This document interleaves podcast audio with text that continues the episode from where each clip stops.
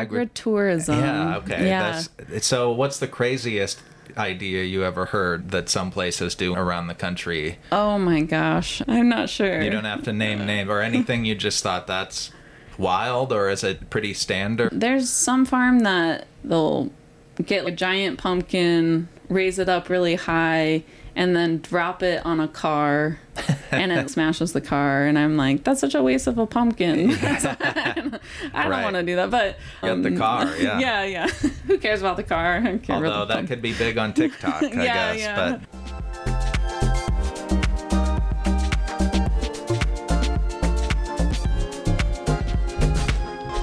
This is a pumpkin spiced podcast. This is the epitome of autumn. You can't get better than this. We are in the heart of apple picking, pumpkin everything at Vala's Pumpkin Patch Farm with Kelsey Vala Donovan. Welcome to Omapod. Thank you for having me. It's wonderful being here. Awesome. Thanks for having me on. Yes, I appreciate it. That's been a lot of fun. I just got the full tour. I experienced smells and sights and sounds that were incredible. I got the behind the scenes cider and everything you've got going. What a crazy operation it is here. Yeah.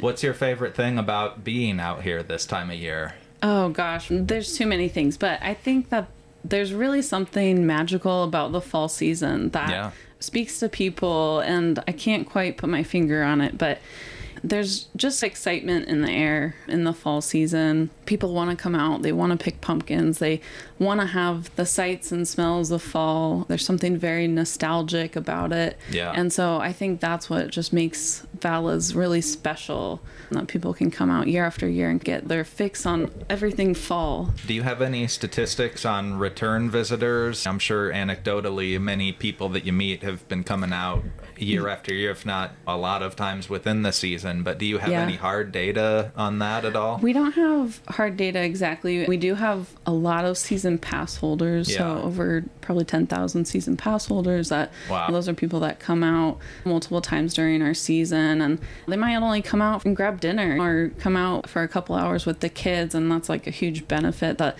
they don't have to come out spend their whole day here to get their money's worth. They can just come out several times during the season. So we have a lot of people that really love that and enjoy that.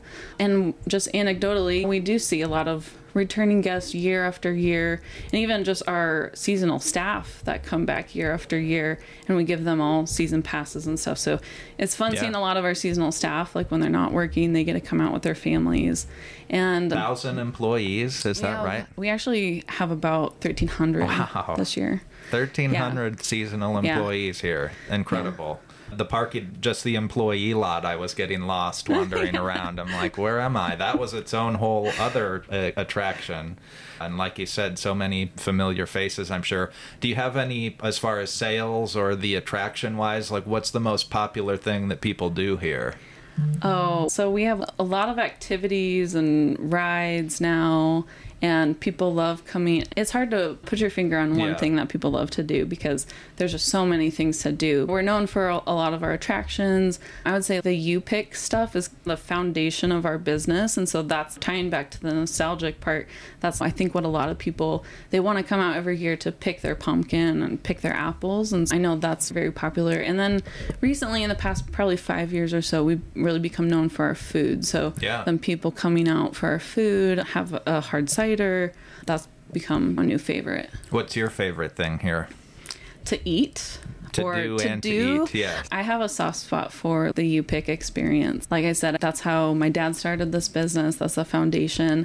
And I think there's something really special about people going out on a hayrack ride Yeah. and stepping on a farm when they've probably never stepped on a farm before. And so I think of this as like our farm that we get to share with people and they get to view it as their farm for a little while. And that's really special to me. And started by your parents, as Yeah. you said, Tim. yeah, Tim and Jan Vala. Yes.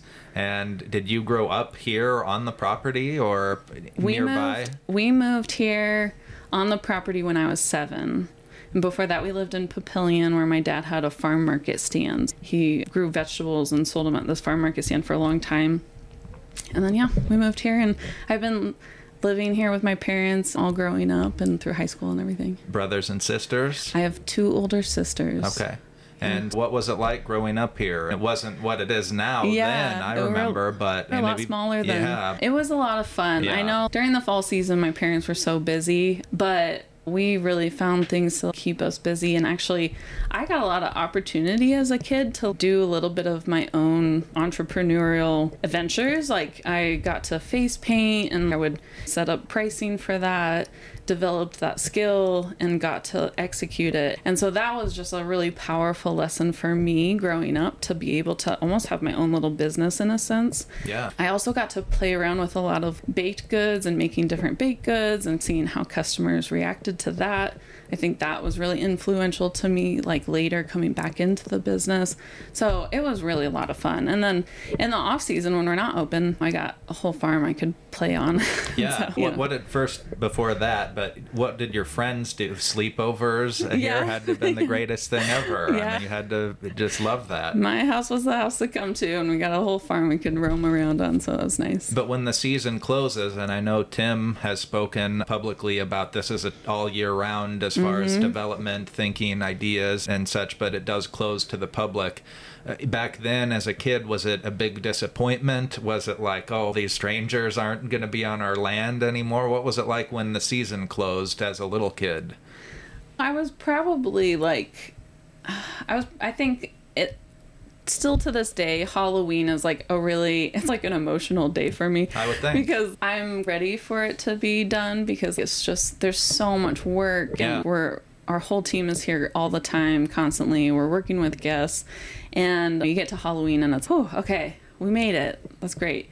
But then it's also really sad because you miss people coming out, and it's almost like a little bit finding your purpose again. Of oh, I had so much purpose Yeah. for the, a couple months, and then you have to just reorient and focus on the next season. Then It's probably like for us civilians, like January 2nd. You're like, okay, Yeah. we're done with that, but also a little sad it's over, but also glad. And then it's, we got to do just regular life. that's and, so funny. I, yeah, I feel like I restart my new year uh, Yeah. in November. And so you have this experience and you go to high school and you make a decision that some people might find odd or, or not unexpected maybe is the right word and you go off to new york city to nyu originally to film school which was interesting and then eventually into uh, the culinary side of things uh, food school is Yeah, that what food studies was my major, yeah. yeah. And did you have in the back of your mind i'm done with this or was it always something you thought I'll come back to if I acquire these other skills and have the experience or did you just not know? I think I always knew I wanted to come back Okay. somehow. Yeah. I think that I was instilled with some entrepreneurial spirit that my dad had, and I knew I wanted to work for myself. And really, I work for my family. I'm here in this business and always had that mindset of wanting to be back here and own this place with my family. Yeah. And so you were gone, went through school and did some other cities and things, mm-hmm. bigger location, Chicago. And then what made you decide to come back or why did you want to come back or tell us about coming back? Yeah, so after college, I went to culinary school. I got some experience there. Again, knowing that I wanted to bring some skills back into this business and I wanted to qualify myself to work here, really. And culinary school, I worked at a pie shop in Portland, Oregon, and did that for a bit. And then, yeah, went to Chicago, worked at a fine dining restaurant, and then finally came back here into the business. And I joke that my parents built me a pie barn in order to entice me back here. Because really all through culinary school and the restaurant world i was really focusing on coming back here and i knew i was coming back here but it coincided with building the pie barn and wanting to get that taken off and wanting to make from scratch pies and uh, So it was consciously, I'm going to take this job in Yeah. Portland, Oregon, uh, pie related, and take what I learned Yeah. Mm-hmm. back to the farm eventually. Okay. Yep. Cool. yeah, I knew at that point I was coming back and we were gonna do this pie barn thing, and so I wanted to Did learned you as have a could. specific time frame as far as that you were telling your family here it's going to be a year of this or two, or was it just like working out the logistics of the barn, or did, were you not um, sure? It all synced up, and I don't really Yeah. know quite how that happened, but The great pumpkin in the sky. yeah, yeah. it was I. I knew the pie barn was happening. It was a couple years out. I took that opportunity to go to culinary school and to get that experience. And then as that ended, I came back into the business. So- Now, while you're gone doing all this stuff, meanwhile, this is turning into Disney Central, Yeah. growing just pretty massively. What were the big growth periods as far as going from what it was to what it is? Were Yeah. you here for some of it, or when you came back? Obviously, you'd come back and knew what was going on, but still, moving back's different. And did you ever just go, "This is incredible"? Yeah, I think there was a pretty good growth spurt when I was in college, and I would come back every fall for a little, like for a weekend or something, and you could see that growth. And then after we started the Pie Barn, there was a lot of growth. I think the Pie Barn really set us on a trajectory of hey, the second generation is back in the business. We want to contribute. We want to keep growing this place. And so we're going to make some conscious efforts to make sure every year we're adding something new. We're creating something exciting for the guests to look forward to for the next year. And the Pie Barn really put this place on a whole new level in a way, too, just quality wise. It's such a, Yeah. a great experience and quality product that the rest of the farm really had to match it. And I really think after that, 2014, we started to see a lot of growth. this wasn't a surprise to you. It sounds like you, this was a strategic plan as far as just we know if we do more of this, it leads to more visitors and and kept it growing. Or was there an element of just wow, this is really working? I, a little bit of both. Yeah. I think that definitely my dad is a visionary. I think he has a really good sense of what works and what the guests will love and he has a passion for the business that you can see just in the execution of how we Yeah. do things and but it wasn't all totally we didn't have a big 10 year plan Yeah. that we were like trying to implement we're getting to that point now in the business because we've grown to such a point that we really need to have that 10 year strategic plan in place but at that point in 2014 we didn't have anything like that we just were like let's keep adding on my brother-in-law was excited about the attractions and rides and we added some of that stuff that he was passionate about and me and my sister really love the food aspect so we added more food and really it was taking some of our individual passions and bringing them all together in this business So then you, the two elder sisters. Are they involved in the day to day too? And everybody is all in on this? Is Mm-hmm. yeah that okay? so i have two older sisters and then my brother-in-law and then i have a husband in the business as well And does anyone still live in the vicinity, or is this now full time attraction, or it, does it still has the working farm element to it? Yeah, very much. We have about 450 acres of land that we're on, and so the majority of that land is crops. We have pumpkins that we rotate with corn and soy. And we have the orchard, about 55 acres of orchard, several acres of flowers.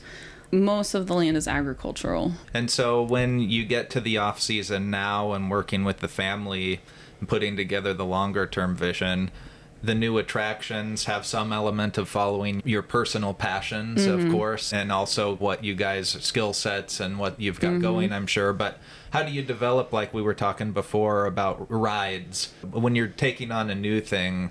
How does that come about? Are you doing any focus group things or just anecdotal things or things you hear about on TikTok or how do you develop the, the coming things here? Well, we're really involved in the agritourism industry. And so we go to several conferences Huh. where other pumpkin patches and corn mazes also go. And so it's a really nice, tight knit community. And people are always so friendly, willing to share ideas and open up. And I think there's a lot of there's just a lot of feedback and community in the agritourism industry where we can bounce off ideas and get perspectives from other people from across the country and that's really neat and then we're even going to amusement park conferences we're gaining ideas travel. If we see something neat in our travels, like sometimes we want to bring that back and how can we make that work for our business here? Yeah. So there's a lot of inspiration everywhere. You're like, we, we, have to go to Euro Disney as a business yeah. trip and yeah. write that up. There's all kinds of ideas out there from these different where do you guys stand up when you go to these things? Say for cities of our size or bigger, do you go, we're leading this world? Yeah, we're one of the biggest in the country. I would think, um, yeah.